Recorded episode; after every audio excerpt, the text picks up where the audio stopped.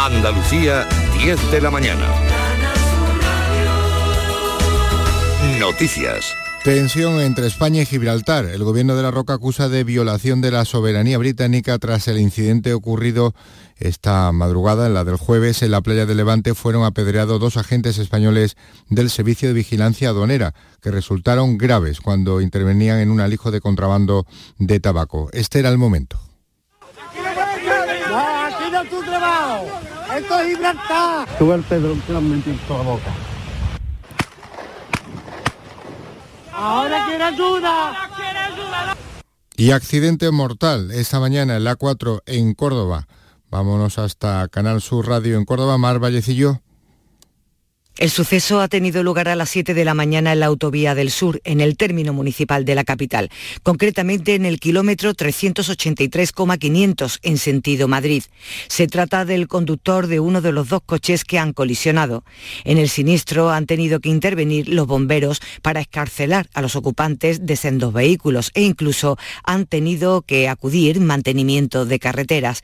De momento se desconoce si hay más afectados o cuál es el estado de salud de los supervivientes solo que uno de los dos conductores, como decimos, ha fallecido en el acto. Y el goteo de rebaja de condenas a delincuentes sexuales por las modificaciones de las penas que introdujo la ley del solo sí es sí ha superado una nueva barrera. El último balance ya va más allá de 400 sentencias rebajadas. Con estos datos, los dos socios de gobierno estiran este fin de semana para llegar a un acuerdo sobre la reforma de esta polémica ley. La ministra socialista María Jesús Montero asegura que con Podemos o sin ellos la reforma va a salir adelante. Ojalá ese acuerdo se produzca y si eso no se produce, registraremos nuestra proposición de ley.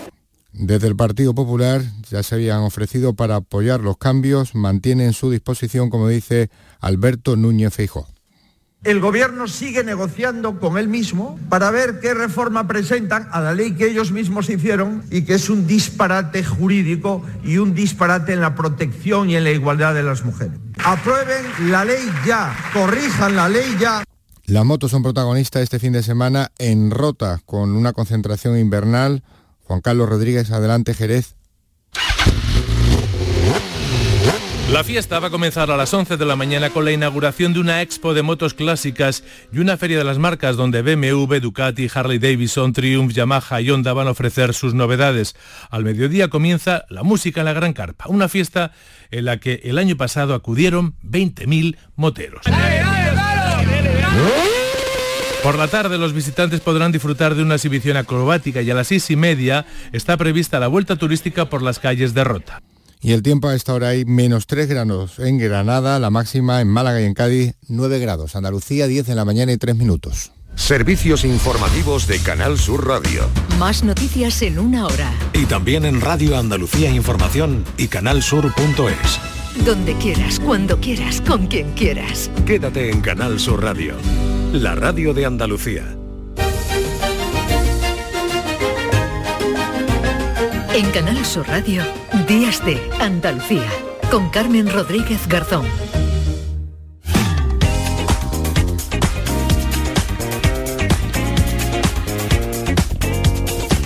Y como cada sábado a esta hora pasa por aquí por Días de Andalucía en Canal Sur Radio, desde Canal Fiesta Radio José Antonio Domínguez, hoy con Javier Ojeda. José Antonio, ¿qué tal? Buenos días. Hola Carmen, buenos días. Hoy me encuentro con Javier Ojeda, lo conocemos de Danza Invisible, de su carrera en solitario, la cantidad de historias con las que nos has emocionado Javier. Ahora estás organizando uno de los festivales que en su segunda edición ya se ha convertido en imprescindible, Fulanita Fest, el 13 de mayo en Fuengirola. Buenos días. Buenos días, encantado de estar aquí. Oye, vaya cartel que estáis diseñando y qué interesante las actividades paralelas. Cuéntalo todo aquí en Días de Andalucía. A ver, voy a ir por, por partes. El festival, como tú bien has dicho, es el día 13 de mayo y contará con las actuaciones de Ginebras, La Dilla Rusa, Petaceta y el colofón de María Peláez, más artistas invitadas aún por... por o sea que ya, ya diremos los nombres en el, en el futuro próximo, ¿no?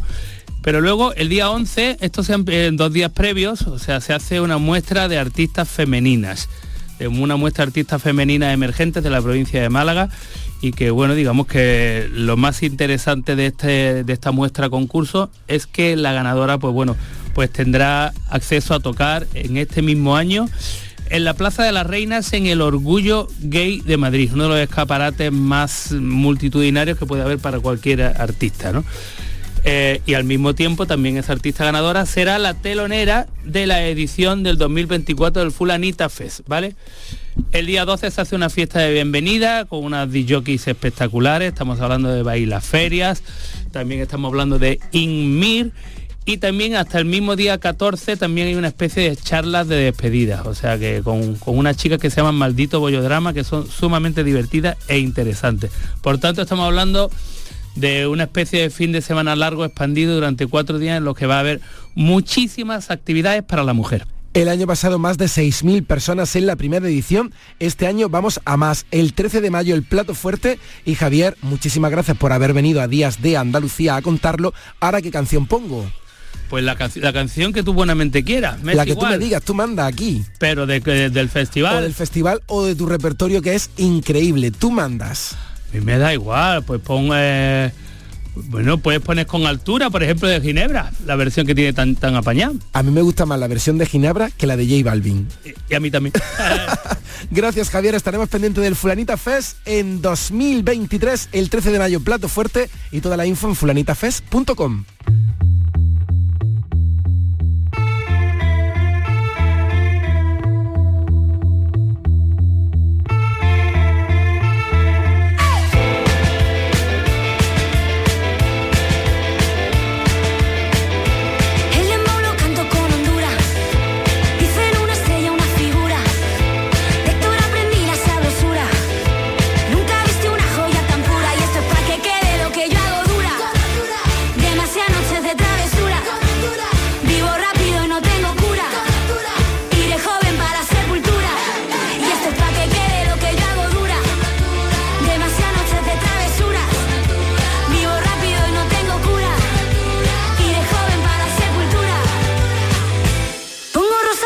Pongo palmas sobre la guantanamera. Llevo a camarón en la guantera. La hago pa' mi gente y lo hago a mi manera. Flores azules y quilates. Y si es mentira que me maten. Flores azules y quilates. Y si es mentira que me maten. En Canal Sur Radio. Con altura. Días de Andalucía. Con Carmen Rodríguez Garzón.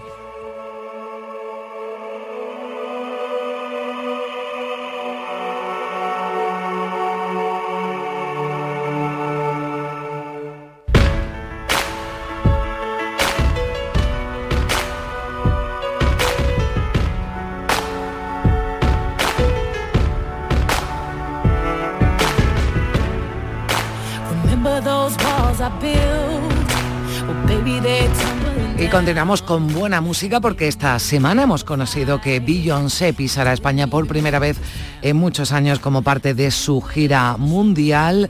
Será en Barcelona el próximo 8 de junio en el Estadio Olímpic de Barcelona. Por si se animan, por si quieren asistir a ese concierto, de momento el único confirmado en nuestro país por Beyoncé, sepan que las entradas salen a la venta el próximo día 10 de febrero, aunque los miembros del club de fans oficial de Beyoncé podrán hacerse con ellas en una preventa exclusiva el próximo día 6. Desde las 6 de la tarde ya podrán adquirir esas entradas entre 62 euros y 210 euros las entradas de Beyoncé.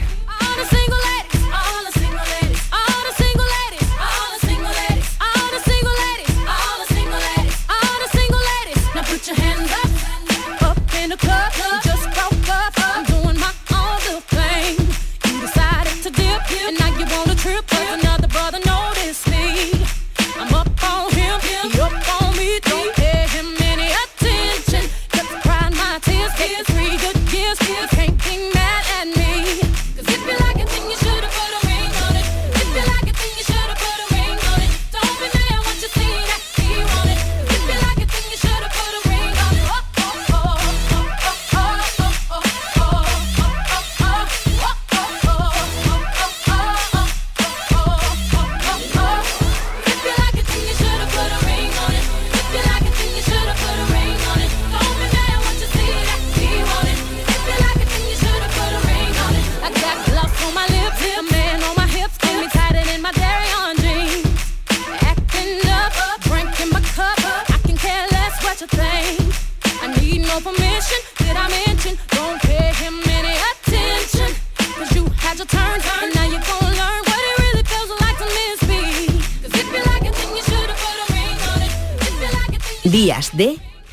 Andalucía. La información más útil, el detalle de lo que pasa en Andalucía y en tu entorno más cercano, lo tienes en La Mañana de Andalucía con Jesús Vigorra.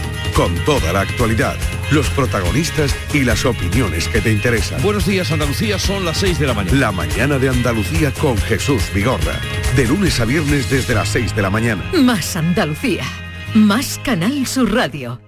Vete a dormir con una sonrisa. Con el show del comandante Lara. El humor más travieso, los invitados más divertidos, las mejores versiones musicales de Calambre. Yuyu, Abraham, Sevilla, el niño de Ukelele, yo qué sé, a ver dónde lo metemos todo. El show del comandante Lara. Los domingos en la medianoche en Canal Sur Radio. Más Andalucía. Más Canal Sur Radio.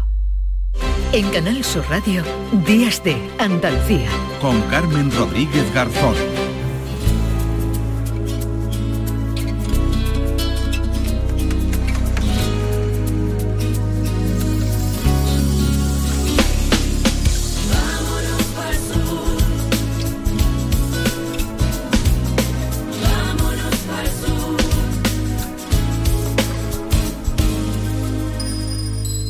Como ya les venimos anunciando, esta noche a las 10 se celebra en Almería, en el auditorio Maestro Padilla, la gala de la segunda edición de los premios Carmen de la Academia del Cine Andaluz. Su presidenta, Marta Velasco, está con nosotros aquí en Días de Andalucía. Hola Marta, ¿qué tal? Muy buenos días. Hola, ¿qué tal? Buenos días. Bueno, segunda edición, pero ya son unos premios de los que se habla, que generan interés, expectación. Esto no siempre se consigue cuando se inicia un proyecto nuevo.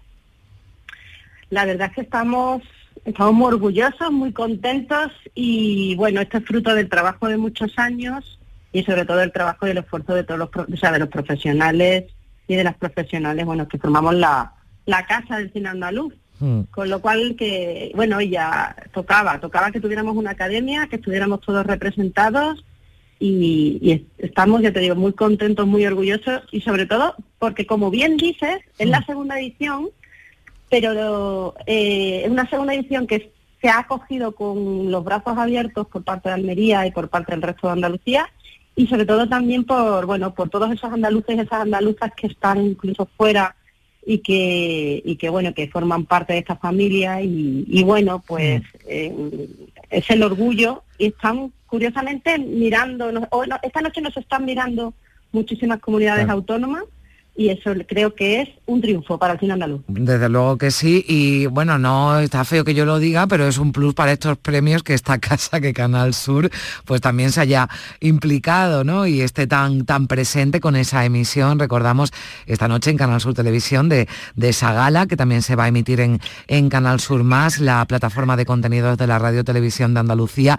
la participación, además, Marta, de Canal Sur en muchas de las películas, ¿no? Que están seleccionadas y que están eh, nominadas. Entiendo que esto también es importante, ¿no? El, el apoyo de, de- una empresa como Canal Sur Radio y Televisión a, estos premios, a la academia y al cine andaluz en general.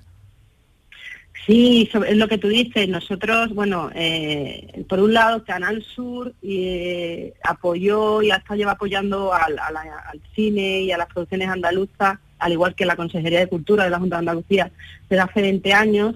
Eh, y bueno, cuando, cuando, cuando se constituyó la academia y le presentamos este proyecto a ambas instituciones y a Canal eh, nos, eh, nos mostraron su apoyo desde el primer momento y es fundamental que nuestra televisión, Canal Sur Televisión, esté con nosotros esta noche, que llegue a las pantallas de todos los andaluces y las andaluzas estos premios, estos trabajos que hacemos desde aquí y claro, eh, es es una- es- te puedo decir que es la pata- una de las patas fundamentales por las que bueno por las que se produce en Andalucía. Mm. junto con la consejería. sí, vemos en las nominaciones también, Marta, y esto nos satisface enormemente, que hay una calidad en los trabajos, en las películas, los documentales, los actores. Está eh, el cine andaluz eh, en un buen o, o buenísimo momento, ¿no? El cine andaluz está en un buenísimo momento Eh, y creo que en el año 2022 es una cosecha de éxitos, como tú dices, cuando la consagración de la primavera, con modelo 77, con la maniobra de la tortuga, con el documental de Laura Hoffman de Mujeres de España o Pico y Reja de Remedios Málvarez. Es que tengo tantos, tantos, tantos, hay tantos títulos y tanto, tanto talento que efectivamente eh, pues sí, estamos, tenemos suerte, o sea, no, no sé, es la suerte una vez que se consigue con el trabajo. Yo Mm. creo que esto es trabajo de muchos años. Mm. Trabajo de muchos años y mucho esfuerzo y, y bueno, y también el apoyo que recibimos. Claro, ella, pero además asentada una, una industria de cine andaluza, que no me refiero solo a las caras más, más visibles, sino también a equipos técnicos de, de organización a los que a los que ya no hay que, que buscar fuera, ¿no? Ya cada vez entiendo que todo es mejorable, pero cada vez hay una industria de cine más asentada en Andalucía. Absolutamente. Ahora cada vez se producen más cine y se produce más cine de fuera aquí en Andalucía. O sea, podemos hacer dos distinciones, como te decía. Las producciones que se hacen desde aquí y las producciones de fuera internacionales y nacionales que no son andaluzas, que vienen a hacer sus servicios y sus producciones aquí por, por logísticamente por sus paisajes y bueno, y por, por los paisajes tiene Andalucía y por las historias y, y por todo. Yo creo que esto eh, es importante resaltarlo también porque, mm, como tú bien decías y como bien dices, estas producciones no solamente eh, o sea, se están viendo a nivel nacional, sino a nivel internacional. Y, mm, y esto es- este momento que hay de auge en el que hay tanta producción, el que ya hay, hay, o sea, como dice, hay bastante trabajo aquí en Andalucía, eh, es algo que, bueno, pues que efectivamente lo tenemos, pero también nos estamos encontrando con que hay tanta demanda que faltan incluso, incluso gente aquí, porque mm, creo que deberíamos, y desde aquí hago un llamamiento para que escuelas de cine como la de la de Cádiz o otros tipos de escuelas de cine que hay aquí en, en Andalucía se le apoye o incluso creemos más escuelas de cine porque esto creo que va a seguir, va a continuar y, tenemos que estar muy contentos de tener nuestros propios profesionales de aquí en Andalucía. Claro, entiendo además que esto, eh, los premios Carmen, el hecho de que también devuel- vuelva a Andalucía de nuevo la entrega de los premios Goya, esto hace que crezca el interés que también está bien, de los ciudadanos en general por el cine, pero también, por ejemplo, de gente joven que quiera dedicarse a esto, que nos esté escuchando y diga, bueno, pues me quiero dedicar a esto en cualquiera de los ámbitos ¿no? que tiene el cine, que son, que son muchos, ¿no? Los más visibles, decíamos, actores, directores, eh, pero después hay, bueno, pues muchísima gente que trabaja detrás para que una película, para que una cinta, para que un documental, bueno, pues eh, salga, salga adelante. Las, hay interés, decía, en el cine y las actividades eh, previas que se han ido desarrollando esta semana en Almería han tenido eh, mucho éxito de público, con mesas redondas, ¿no? Con proyecciones también de películas nominadas. Sí, hemos hecho unas una serie de actividades eh, paralelas porque la academia eh, hoy, o sea, hoy es nuestro gran día, nuestro día, nuestro día de gala, pero hemos hecho actividades eh, de fomento y difusión de, de lo que son nuestros trabajos. Ha habido, como tú dices, mucho mucho afluencia de público y además un dato curioso y es que teníamos el- un Carmen allí, un trofeo, y había muchísima gente que han pasado a hacerse fotos con el Carmen, Mm. gente de la de la calle. Y eso a mí me da mucha alegría y creo que es muy emocionante y eso tiene la lectura de que estamos llegando al público, estamos llegando a la gente de la calle.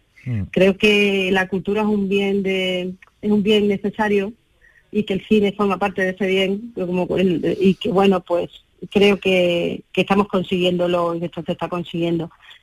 Las actividades sí. sobre todo es para eh, hacemos este tipo de actividades y este tipo de acciones porque lo que queremos es eh, que nuestro trabajo se vea, que la gente entienda el cine.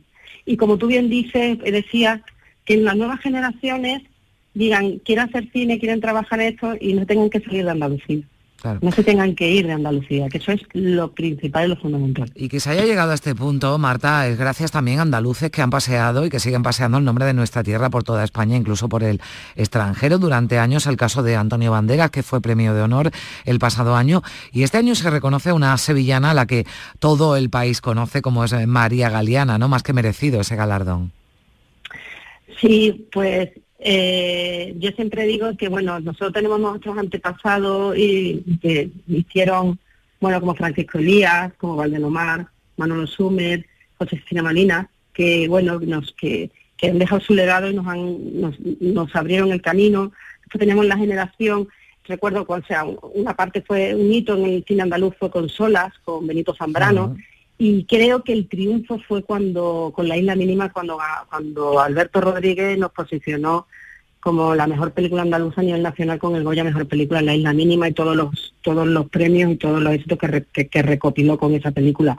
Con lo cual, yo creo que, eso, pues, eh, ese, es el ese recorrido histórico, ese recorrido es el que ha hecho que a día de hoy y que tengamos el futuro, el presente y el futuro de la, de la academia y de cine en Andalucía. Bueno, hay muchos actores, directores andaluces que desde luego están cosechando no solo premios, que lo vamos a ver esta noche en Andalucía, sino en toda España con eso. Con María, sí. con María, bueno, lo que te, y como, mm. como te perdona, o sea, como, como hablando, pues María para nosotros es, bueno, pues es un sello importante del cine andaluz. Mm. María Galeana, todo el mundo conoce a María Galeana. Y cuando te hablaba de solas, pues bueno, pues este hoy pues vamos a tener ese Carmen de Honor, pues se le entregará, se lo entregará a Benito, se lo entregará a Ana Fernández y Antonio Pérez, que es el productor de la película. Mm. Y creo que qué mejor, o sea, que bueno, que qué mejor eh, actriz, talento, andaluz, eh, trabajadora, actriz, bueno, etcétera, puede ser este año que, nuestra mm. María Galeana. Y bueno, y reconocerlo creo que, es bonito, ¿no? por parte de, lo que es la, de, la familia de los que hacemos cine en Andalucía. Mm, Marta, lamentablemente hace unos eh, días, hace una semana hubo unos premios, también de cine, Los Feroz, que quedaron empañados por las denuncias de agresiones sexuales que se habrían producido en la fiesta posterior a la gala. Por destacar algo positivo, hubo una respuesta por parte de la organización que se ha valorado desde distintos ámbitos. ¿Van a tomar alguna medida desde la Academia de Cine Andaluz? Sí, vamos a tener un protocolo de agresiones sexuales. Vamos a tener un protocolo que, bueno, que ya está activado y, desde la academia lo que quiero, eh, bueno, pues nosotros condenamos todo tipo de agresiones en cualquier ámbito social. Y bueno, fue lamentable porque una gala con, que cuesta tanto y bueno, unos premios compañeros que hay allí que se quede, eh, no sé, que se quede un poco ensombrado por eso y que la gente hable de esto y no hable de quién ganó el Feroz a Mejor Película, es triste.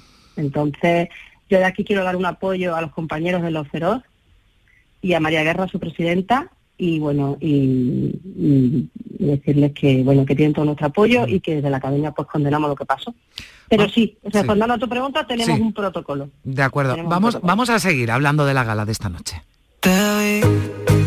se me olvidó cómo hablar comprendí que los ángeles existen.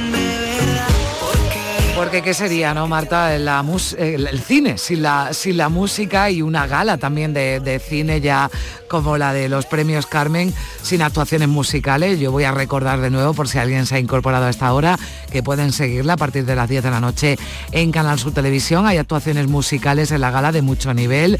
Estamos escuchando Abraham Mateo, pero también estará Nuria Fergó, María eh, Pelae, lo que viene siendo una, una gala de altura, ¿no?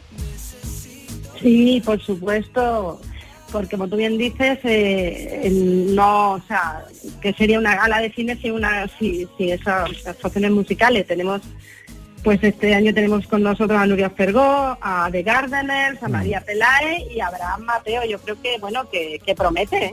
O sea, creo que va a ser una gala bastante entretenida. Bueno, y no, hemos dicho, claro, los conductores de la gala, que son exactamente. A mí, a mí eso me da garantía de diversión porque, bueno, son maravillosos actores, pero además tienen una vis cómica, bueno, pues estupenda. Belén Cuesta y Salva Reina, que son los que van a conducir la gala de, de esta noche. Deseamos, Marta, que todo vaya bien y recordando que pueden seguir esa, esa gala a la que estaremos muy atentos y de la que seguiremos hablando ya contando quiénes son los eh, premiados, los premios de la Academia de Cine Andaluz, los premios Carmen a partir de las 10 de la, de la noche. Muchísimas gracias Marta por estar, por estar con, con nosotros. Muchísimas gracias a vosotros. Adiós.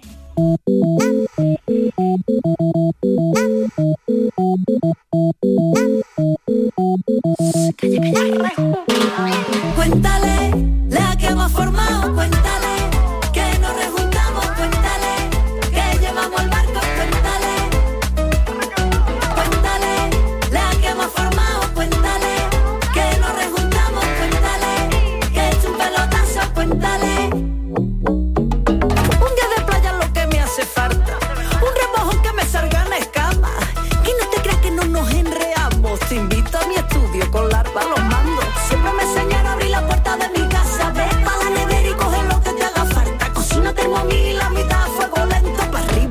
abajo, bailame esta. Y lo que me entra repicándote las palmas, esta rumba no te engañas bien con tarifa plana. Hay que las penas y los males quedan lejos, pa' un lado, para el centro y para adentro. Cuéntale, la que hemos formado, cuéntale,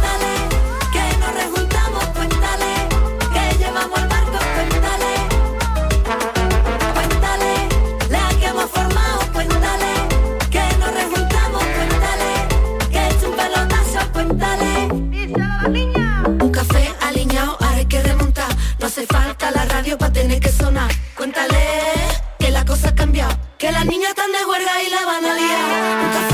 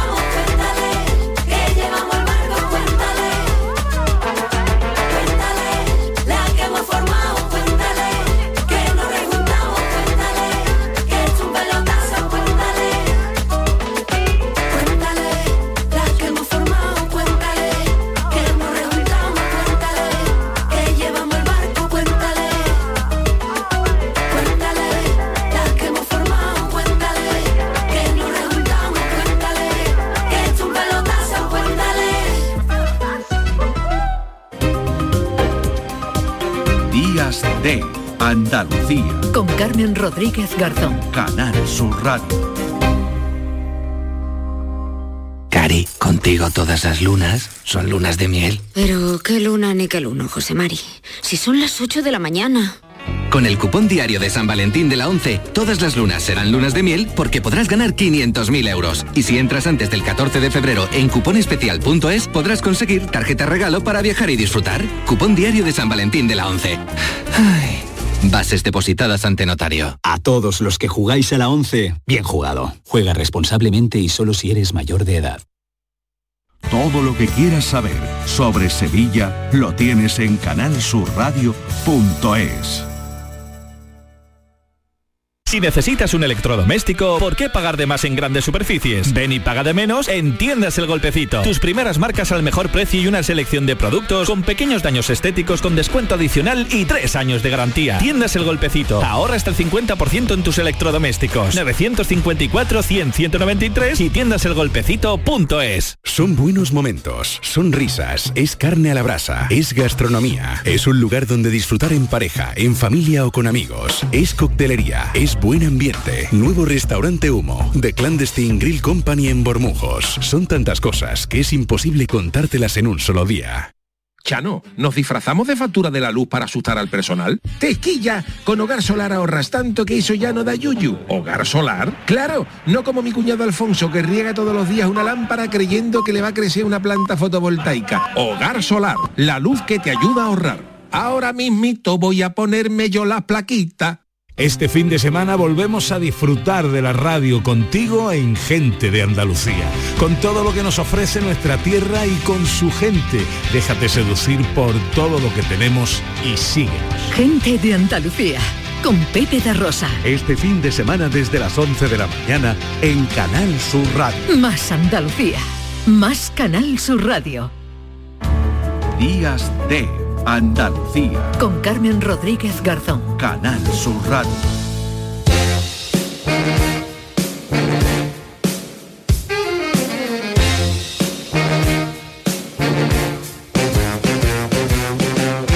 Esta semana se ha celebrado el Día del Cambio de Contraseña, una jornada que nos recuerda que debemos eh, prestar más atención a la seguridad de nuestras claves que protegen datos más que sensibles, ahora que la mayoría de gestiones las realizamos online de forma telemática. Si es de los que tienen 1, 2, 3, 4, 5, 6 o su fecha de nacimiento, las contraseñas, preste más atención si cabe, que vamos a darles algunos consejos para evitar que sus datos estén expuestos y que los amigos de lo ajeno aprovechen su inocencia. Ofelia Tejerina es la presidenta de la Asociación de Internautas. ¿Qué tal? Muy buenos días. Hola, buenos días. Bueno, ¿somos de contraseñas sencillas y por tanto inseguras en general? Bueno, pueden ser sencillas para nosotros, sencillas de recordar y no tienen por qué ser inseguras. Es verdad que cuanta, cuantos menos caracteres tengan y, sean cero combinaciones entre números, letras y símbolos, pues entonces serán mucho más simples, ya no sencillas, simples, y ahí sí la seguridad está comprometida. Hmm. Bueno, una cosa es que pongamos algo que podamos recordar y otra cosa es que sea fácil ¿no? de, identificar, pero ¿es verdad que 1, 2, 3, 4, 5, 6 está en el top de contraseñas? Pues eso dicen los estudios. Cada vez que sale algo de información sobre qué tipo de contraseñas utilizamos los internautas, resulta que utilizamos las más simples del mundo. Y eso es un problema serio en, cuestiones de seguridad, ya no solo la, personal en cuanto a eh, cómo nos manejamos en las redes, pero imagínese una persona que tiene eh, información de su empresa a su cargo. Y, cuando le dan la contraseña la cambia por una simple para poder recordarla que puede provocar grandes daños. Eh, mm, podemos ofrecer consejos, Ofelia, para crear eh, contraseñas seguras, pero que podamos también recordar. Sí, además ya hay aplicaciones que te ayudan a almacenar todas esas contraseñas que uno va creando y, no tener que recordarlas. Pues cuanto más difícil sea la combinación de números y, y caracteres, es decir, una contraseña alfanumérica y además si puedes añadir símbolos, mejor que mejor. Eso sería lo ideal entre 8 y 10 caracteres aleatorios. Claro, eso para recordarlo no siempre es fácil. Bueno, una fórmula simple, y hablo de cuestiones personales, especialmente no en bancos, no para cuestiones de bancos, por supuesto, pero bueno, si uno tiene pues cinco aplicaciones de tienda, de compras, mm. pues puede utilizar una, una más sencilla, por ejemplo, una palabra que les resulte fácil recordar, añadiéndole tres números y algún símbolo al final. Normalmente esto ya permite tener una contraseña un poquito más segura. Bueno, eso de ponerle, claro, porque uno puede decir, bueno, pues no le pongo mi fecha de nacimiento, no le pongo 1, 2, 3, 4, 5, 6, pero pongo la fecha de cumpleaños de mis hijos, eh, los nombres de mis hijos, con las edades. ¿Esto, por ejemplo, es seguro? Bueno, claro, cada uno tiene eh, sus hijos un nombre, o sea que digo que aquí esto no va a estar en el top de contraseñas, pero, pero ¿esto es seguro o esto es fácilmente identificable por los amigos del ajeno que decíamos al principio? No es en absoluto seguro por una sencilla razón, porque tenemos la, mala costumbre, voy a decir otra palabra, pero eh, publicamos todo en redes. Estamos continuamente diciendo felicidades mi querido hijo de no sé qué, no sé cuántos, felicidades mi querido primo de tal. Entonces ya estamos ofreciendo en nuestros perfiles y además normalmente o en abierto, o yo he visto muchísimos perfiles de Instagram, por ejemplo, encerrado, que tienen mil seguidores y en cuanto tú le das a seguir, es que miran quién les sigue, le dan a todo que sí, entonces eso de tener el perfil privatizado, pero acepto a todo el que me lo pide y ve qué día nacieron mis hijos, qué día nacieron mis padres, qué día, pues ya estoy regalando contraseñas.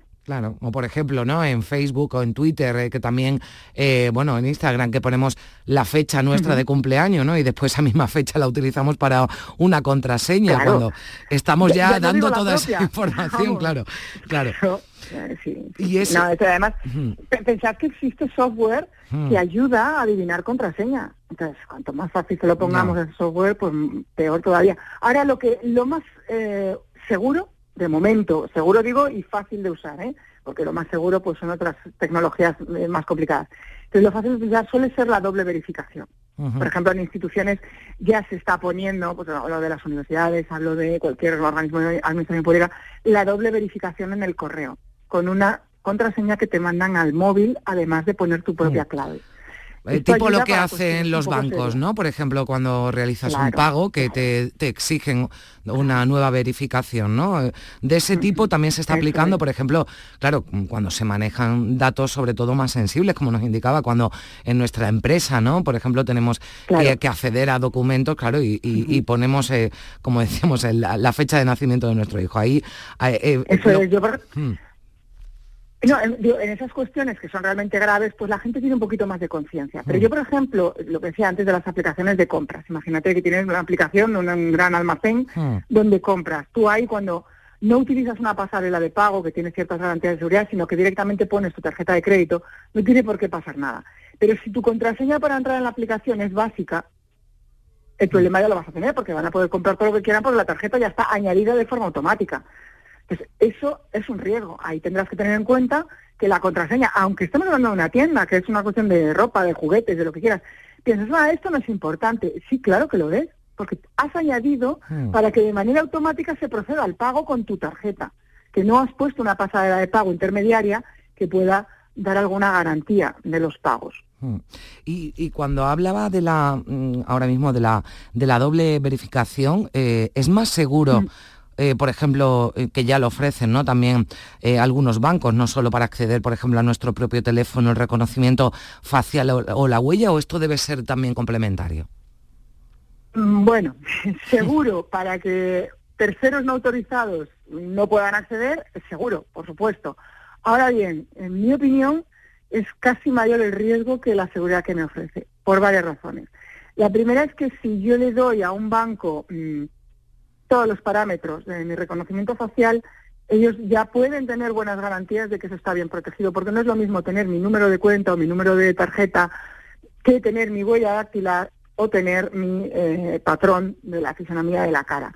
Esas, eh, esos datos, como se tienen por muy seguros y por muy garantes, ante un problema de ciberseguridad, a ver cómo demostramos que no era yo. Esto por un lado. A mí me parece arriesgado. Yo, por ejemplo, no lo utilizo nunca. Tampoco ni siquiera en el móvil. O sea, yo la, la identificación por datos biométricos no lo utilizo jamás. Y ahora mismo estamos asistiendo a un boom de la inteligencia artificial a nivel usuario. No es que sea nuevo, ¿no? Que no existiera la inteligencia artificial hace dos años. Claro que existía. Pero a nivel usuario todos hemos oído hablar de ChatGPT, por poner un ejemplo. Bueno, es un ejemplo de cómo está evo- evolucionando la utilización de tecnología. Pero es que ya llevamos muchos años oyendo hablar de deepfakes, perdona que utilice los anglicismos, pero es como lo denominamos, que es para la falsificación de vídeos, falsificación de caras, cada vez más preciso, cada vez, mm, cada vez está mejor hecho la falsificación de las caras con vídeo. Entonces, hay que tener mucho cuidado dónde dejamos los parámetros que definen nuestra huella dactilar y nuestra cara, porque eso, mal utilizado, va a ser muy difícil de destruir esa prueba para decir nosotros no éramos. Bueno, está bien explicarlo porque es verdad y a mí me ocurre, de momento no lo he hecho, pero, pero está bien que me pregunte, claro, que, que le pregunte porque eh, ya los bancos, bueno, te lo ofrecen además como una garantía de seguridad, ¿no? Esa identificación facial, pero ahí están los claro, riesgos para ellos es más Mm, cómodo. claro. Obviamente para ti es más difícil destruir esa, destruir esa presunción de prueba. Entonces, para ellos es muy cómodo. También para nosotros es cómodo acceder poniendo la cara. Tú pones la cara, pasas y no tienes que andar pensando ni recordando. Pero en tecnología hay una máxima que es que sea más cómodo no significa que sea más seguro y mucho menos útil. Mm. Bueno, que además con las propias claves tampoco tenemos que exponer nuestra intimidad, ¿no? Ni nuestra imagen, es decir, para, para Yo ganar en seguridad. Bueno, pues... Hay eh, otras fórmulas. mm. La- esa doble verificación yo creo que es algo que de momento está resultando útil. Mira, hay una cuestión también muy útil de ciberseguridad, es cuánto tiempo tarda el malo en romper esa, esa seguridad. Ya. Y, y cuanto más tiempo tarde mejor porque se va a ir a por otro objetivo más fácil. Hmm. Bueno, y también entiendo que sería conveniente ir cambiando, ¿no? Eh, Cada cierto Por tiempo, supuesto. ¿no? La contraseña, ¿no? Esa es la recomendación final. No dejar contraseñas por los siglos de los siglos. Amén. Ya. ¿Por qué? Porque probablemente la que teníamos hace 10 años era mucho más simple que las que podamos utilizar hoy. Hmm. Y tenemos además, como digo, aplicaciones que pueden ayudarte a almacenar. Aplicaciones, por Dios, buscas que sean aplicaciones seguras, por ejemplo, aplicaciones que eh, estén verificadas a lo mejor Claro. por institutos como el Instituto Nacional de Ciberseguridad, que nos ofrece muchas herramientas para esto. O sea, en el Instituto Nacional de Ciberseguridad podemos, acceder a alguna aplicación que almacene nuestras contraseñas de En forma segura. Hmm.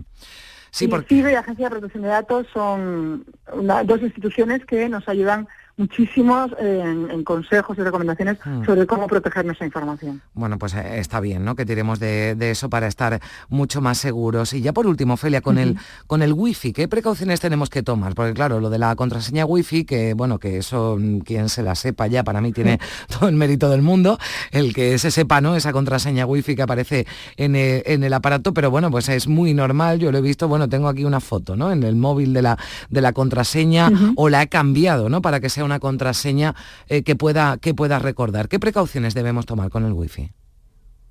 Pues mm, lo mismo, no compartirlas en exceso, eh, tener claves y- o sea, contraseñas alfanuméricos que sean cambiantes, no, las, no tengamos todos los años la misma, si puede ser cada año cambiarla, eh, no compartirla con gente que no con- confiamos, hay mucha gente que la comparte con el vecino y ese vecino a lo mejor la comparte con el otro fulanito y al final una, cla- una clave y una conexión privada se acaba convirtiendo en algo público y fuera de, fuera de control de toda la gente que se acerca. Esto, por ejemplo, en los pueblos, oye, si te acercas a mi casa tienes wifi gratis. Bueno, pues yo creo que hay que tener mucho cuidado con eso. Esto para las privadas. Pero ya, si hablamos de las clave- de las wifi públicas, por Dios, cuando nos conectemos a una wifi pública, nunca, jamás, jamás de los jamases, eh, actuar con nuestro banco a través de esas de esas eh, conexiones, ni utilizar aplicaciones que almacenan todas las contraseñas de todo lo demás que tenemos. Procurar todo aquello que sea ultra privado, no manejarlo, no abrirlo y no tocarlo, porque es muy fácil acceder a los dispositivos a través de wifi públicas por cualquiera Hmm. que tenga un poquito de conocimiento tecnológico y esté cerquita de nosotros. Bueno, pues ya lo saben, yo desde luego, eh, bancos y demás informaciones sensibles sin wifi, ya da igual que sea público o privado, porque desde luego estamos más expuestos. Bueno, pues yo no sé ustedes, pero yo voy a cambiar todas las contraseñas ahora mismo.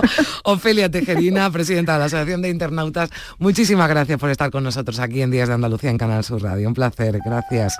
Encantada, gracias a vosotros. Adiós.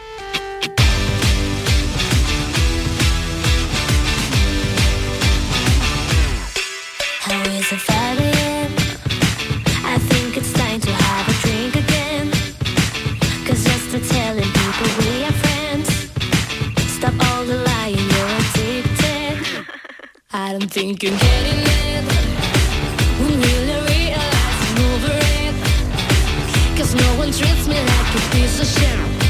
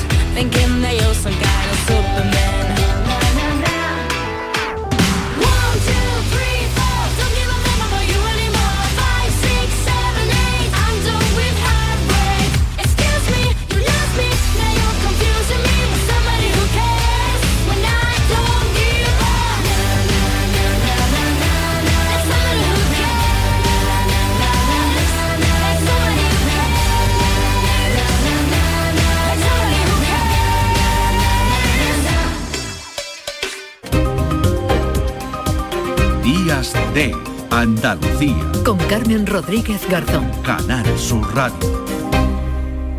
Cristina en la red. In Spain we say it's amargura. In Spain we say ay me desangro.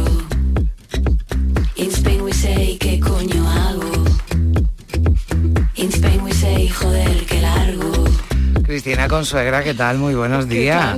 Bueno, a mí ya empiezas con Rigoberta Bandini y yo ya, en fin, entregadísima ya a lo que vengas a contarme. Yo fin. intuía que esto a ti te iba a gustar, Sí, ¿sabes? Yo digo, esto, gusta. esto sí. Me gusta. Fíjate que bien tempranito yo este sábado venía para la radio y yo me pongo alguna musiquita que me inspire. No esta canción, pero sí me ha saltado en mi playlist una- alguna de, de, de Rigoberta Bandini. Este A ver qué pasa, que también está, está muy bien. Bueno, a mí me gusta mucho lo que, lo que hace esta, esta artista. No venimos Sí. a hablar de ella, ella nos sirve, bueno, pues para introducir el, el- el tema que nos traes hoy que Bueno, nos daría para muchos programas, ¿verdad, Uf, Cristina? Tenemos unos pocos varias- minutos, pero Para varias secciones, sí. vamos a hablar de la soledad. Sí, sí, sí. Eh, vamos a hablar del siglo de la soledad, Hmm. más concretamente, ¿no? Que la soledad es algo que obviamente forma parte de- del ser humano, pero lo que no sé si forma parte de, de nosotros es eh, lo que se avecina con tanta fortaleza, además, que es el siglo XXI que, bueno, la- quienes saben de esto, quienes deciden sobre las políticas demográficas o, o conocen de políticas demográficas, políticas públicas, las empresas eh, demoscópicas, ¿no? Es esta cosa tan seria que yo cada vez que digo demoscópica me- me- se me- los hombros se me suben, ¿no? Me pongo ahí tensa.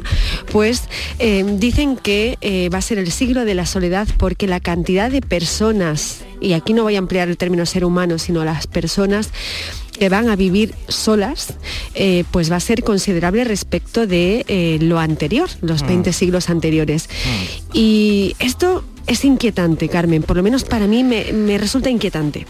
¿Te resulta inquietante el que, que haya tanta gente que se convierta en un problema que... Sí, claro. Fíjate esto, a lo que está señalando, ¿no? El, Efectivamente, las personas, eh, bueno, ya esto que se habló hace, hace unos meses sobre el gran, la creación del- por parte del gobierno público, el gobierno británico de crear un ministerio de la soledad para poder atender los problemas, como bien has dicho, que se derivan de las personas mayores que viven solas. Bueno, y no tan mayores, ¿no? Y no Porque, tan mayores, Exactamente, hablamos de un problema de salud mental, de depresión, claro, que todo Eso esto es. además lleva a los gobiernos, no solo de Reino Unido, en Japón también, ¿no? Que Japón es, es, un, es un país también, Uf. ¿no? En el que, bueno, claro, es que hay eh, países, eh, aunque esto ya afecta, ¿no? Yo creo que es un mal endémico, ¿no? Y sobre todo en los países más desarrollados, lo de la, lo de la, lo de la soledad, pero eh, Sí. Japón, ¿no? Por el tipo de sociedad que lleva, por, eh, o sea, por el tipo de sociedad que tiene, por Sí. el comportamiento que tienen los japoneses, ¿no? Una, una, Bueno, que una tienen cultura- muchísimos problemas mm, con lo afectivo y sexual, tienen, vamos, eh, problemitas. Pues Sí, sí. exactamente, pero que al margen de Japón y de Reino Unido, yo creo que todos los gobiernos, bueno, pues si no un ministerio, yo creo que deberían de abordar este asunto, ¿no? En algunos de sus departamentos, porque si no se aborda de raíz, ¿no? Como, como hablábamos también la, la, la pasada semana, ¿no? Del suicidio, son problemas que hay que abordar desde la raíz. Si se deja y dice, bueno, es que la sociedad evoluciona o avanza esto, no, no es solo que avance esto, evidentemente evolucionamos, las personas no necesitamos tener un núcleo familiar, ¿no? Para desarrollar, desarrollar nuestra vida, las mujeres, pues hay quien decide no tener hijos o no puede o no quiere, pero claro, todo esto conlleva una serie de, de problemas, de riesgos, igual que antes se dedicaban las políticas a ayudar a las familias numerosas, ahora quizás hay que mirar, ¿no? A esas personas que viven solas, ¿no? Y que necesitan, pues otro tipo de ayuda, ¿no? De, eh, de recursos. Efectivamente, aquí hay dos cuestiones. Una es la que estás señalando, ¿no? Que además la sensación de que se llega mm, tarde a ciertos temas que son eh, importantes, ¿no? Y, y ya importantes y urgentes al mismo Mm. tiempo. Y, y llegamos tarde. El tema del suicidio, pues hemos llegado lamentablemente muy tarde y hay que impulsar políticas públicas eh, serias y, y basadas en datos, en datos reales para, para solucionar este asunto tan grave. En el caso de la soledad, de las personas eh, mayores y no tan mayores, o sea, hay una, a mí hay una frase que siempre comento, que me gusta mucho de Hannah Arendt, que ella dice, el ser humano siempre es en el otro. Y esto es Ah. clave. Em, o sea, las personas nos reconocemos, eh, nos encontramos y sobre todo nos reconocemos a una misma o a uno mismo cuando estamos con otros y con otras. Y de repente verte que este modelo de convivencia social por el que estamos apostando, eh, muy precarizado, y no solamente hablo de una precarización económica eh, y una precarización social, hablo, hablo de una precarización afectiva, que cada vez estamos más recluidos en las pantallas, es un tema que tú y yo hemos hablado Sí. en diferentes momentos en el programa, ¿no? de estas nuevas Mm. lógicas relacionales en la que la gente decide quedar a través de una aplicación. ¿no? Em, esas soledades eh, de baja o de alta intensidad obviamente tienen un efecto devastador en lo subjetivo y a mí me preocupa mucho efectivamente esa traducción en los problemas mentales, ¿no? Bueno, Cristina, es un tema el de la soledad que decimos que nos daría para, para, para mucho. Hablabas de las personas mayores, hay noticias, a mí me ponen los vellos de punta esas noticias cuando una persona ¿no? Eh, le pasa algo, ¿no? Y dice, llevaba tantos días sola en un pasillo, ¿no? O incluso eh, la muerte, ¿no? Sin que nadie le eche de menos. Qué duro, ¿no? Qué duro cuando, cuando leemos esta, estas noticias, porque claro, ya, eh, ya no solo es que esa persona, bueno, pues la familia, ¿no? Por las circunstancias que sea, no tenga contacto o no tenga familia, sino que ya se ha perdido eh, esa relación de vecindad, ¿no? Las ciudades parece que están diseñadas de otra forma, ¿no? Ya, ya hay veces que llevamos años viviendo en un sitio y no sabemos ni cómo se llaman nuestros vecinos. Sí, estas nuevas dinámicas, ¿no? Mm. Que, que a mí me asustan tanto. Eh, la pérdida de la conexión con Mm. lo colectivo, ¿no? Con la comunidad. Mm. Bueno, y es un asunto, eh, Cristina, que está eh, presente, ¿no? También en literatura, en cine y en series. Mira, yo mm, pensando, digo que hay, hay mucho, ¿no? Porque pensaba en la soledad del corredor de fondo, ¿no? Así Mm. que, pues, eh, simbólicamente utilizar el término de la soledad. Pero hay un libro, hay una peli y un libro eh, muy diferentes. Eh, una es una de mis pelis favoritas de Woody Allen, que se llama Otra Mujer, que cuenta eh, bueno, la vida de una profesora de filosofía que se da cuenta de la soledad en su vida estando Mm. casada, ¿no? Sí. Eh, que, que ese es otro tipo de soledad, porque Claro, claro, muchas veces hablamos, soledad no significa que una persona esté sola, es, que se siente sola, es. claro. Es que... Eso es. Y, y bueno, es una, es una peli, bueno, iba a decir maravillosa, no lo es, es devastadora, que está Mm. por ahí Mia Farrow también, en- se le escucha desde a través de las paredes, de los Mm. conductos de respiración, en la consulta con el psicoanalista, las conversaciones sobre su soledad, es una mujer que está a punto de dar a luz. Y es, un, es una gran peli sobre, que ayuda a reflexionar sobre los procesos de soledad en, en la actualidad. Y después otro libro que es eh, La invención de la soledad de Paul Auster, Hmm. que habla eh, sobre el duelo, que es otro tipo de soledad. Eh, de repente la ausencia, que hablamos hace poco tú y yo además con Elvira Navarro sobre Sí, este tema, sí, sí, sí, cuando vino a presentarnos un nuevo libro, ¿cierto? Claro. y, y las ausencias, ¿no? el, el- el duelo, es otro tipo de soledad para el que no estamos educados, porque esta Mm. sociedad atiende asuntos instantáneos, efímeros, muy rápidos, pero no aquello que echa raíces, ¿no? Aquello que requiere además del lenguaje, de la palabra, de la conversación larga. Y estas, bueno, esta peli y este libro los recomiendo para, para que se entienda muy bien esas soledades tan singulares. Bueno, nosotras... 45 bitches Ahí.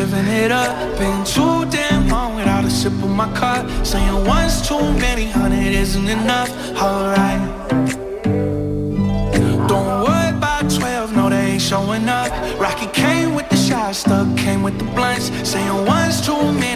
¿Qué iba a decir yo? Es que yo, Chava, que a mí me gusta la compañía de la música siempre cuando estamos hablando tú y yo, porque además siempre traes, eh, bueno, pues eh, músicas, canciones que a mí me, me gustan y si no las conozco me las apunto también para, para buscarle, para, para escucharla. Bueno, y ya para terminar, Cristina, eh, me planteabas también, ¿no? Y que habláramos de la, de la soledad de las, de las mujeres. Mira, este tema me encanta, me encanta, porque es, es muy curioso. la- Mm. Las mujeres eh, hemos estado siempre solas, y esto lo voy a explicar. Sí. Eh, recientemente, o sea, desde el siglo XX, digamos, tenemos libertad a la hora de elegir, ¿no? Con quién queremos vivir, con quién queremos compartir la vida, con quién queremos construir proyectos, eh, pero hasta hace muy poquito, pues no teníamos acceso a la universidad o no podíamos eh, trabajar, en- tener una vida en lo público, ¿no? Y la vidas, las vidas privadas eran vidas muy pequeñas porque muchas veces, bueno, pues estaban vinculadas a relaciones que, en las que las mujeres no querían estar. Entonces, ese es otro tipo de soledad que las mujeres desactivaron eh, a través de ellas. Quiero decir, eh, una mujer eh, en compañía de otra mujer con ese mismo contexto, circunstancias y otra y otra, eh, descubrían la vida a través desde, desde la soledad individual y creando comunidad. Yo, por ejemplo, siempre me gusta poner el ejemplo de los clubes de lectura, Sí. que es algo que- muy, muy nuestro, muy de la mujer. En primer lugar, porque la mujer siempre ha necesitado narrarse, contarse precisamente porque no nos dejaban contarnos, ¿no? Ni narrarnos las biografías, nuestras biografías.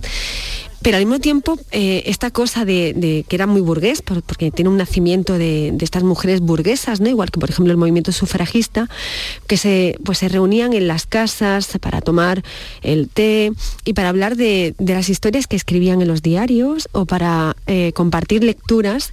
Y, es en esos clubes de lectura, en, en esos momentos de compartir, donde las mujeres se descubrían y las mujeres eran. Pero eran desde una soledad eh, que estaba continuamente en sus vidas, ¿no? Y, bueno, es, es, algo muy luminoso y también muy, muy sombrío al mismo tiempo, ¿no?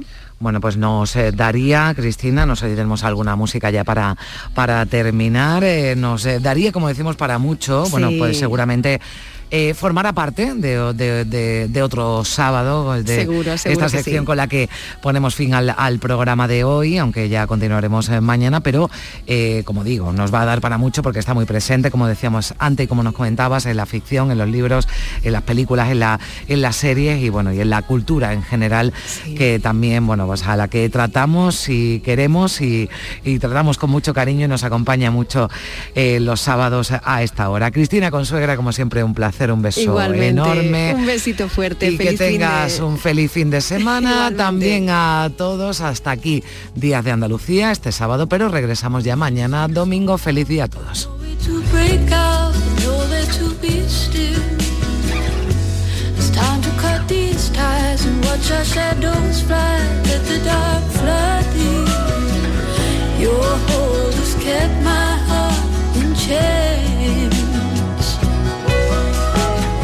So long I've waited for it to break. Hey.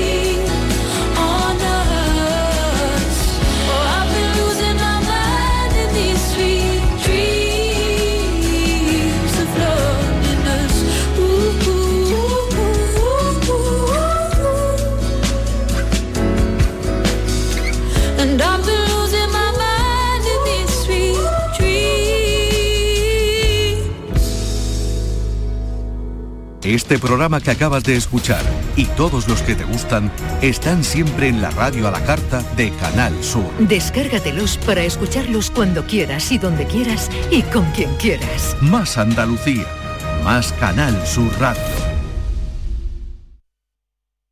Canal Sur Radio, Sevilla. Villanueva del Ariscal, pueblo con una gran tradición vinícola, celebrará del 17 al 19 de febrero sus séptimas jornadas enoturísticas. Disfrutarás de visitas gratuitas a sus bodegas, concurso de tapas y mosto, encuentro de manga y videojuegos y actividades de ocio para toda la familia. Ven a Villanueva del Ariscal del 17 al 19 de febrero. Te esperamos. Este lunes, desde la 1 y 5 de la tarde, la tertulia de la jugada de Sevilla te llega desde el restaurante Humo de Clandestine Grill Company, con la última hora de tu equipo y el análisis con los protagonistas. La brasa más canalla de Sevilla se cocina al carbón en Bormujos. Restaurante Humo, de Clandestine Grill Company. En calle Perú número 49, colindante con Avenida de Juan Diego. Todo el mundo quiere estar en la gran jugada incluso el comandante Lara. Un papel de narrador en la jugada de Canal Suyo. Creo que esto es el paraíso que yo estoy buscando. Y este sábado juegan Betis Celta. Tenemos los partidos de Primera Federación, Balona Linares y Talavera Algeciras. Además, los encuentros de baloncesto del Betis y del Unicaja de Málaga. Este sábado, la gran jugada que todos quieren y buscan.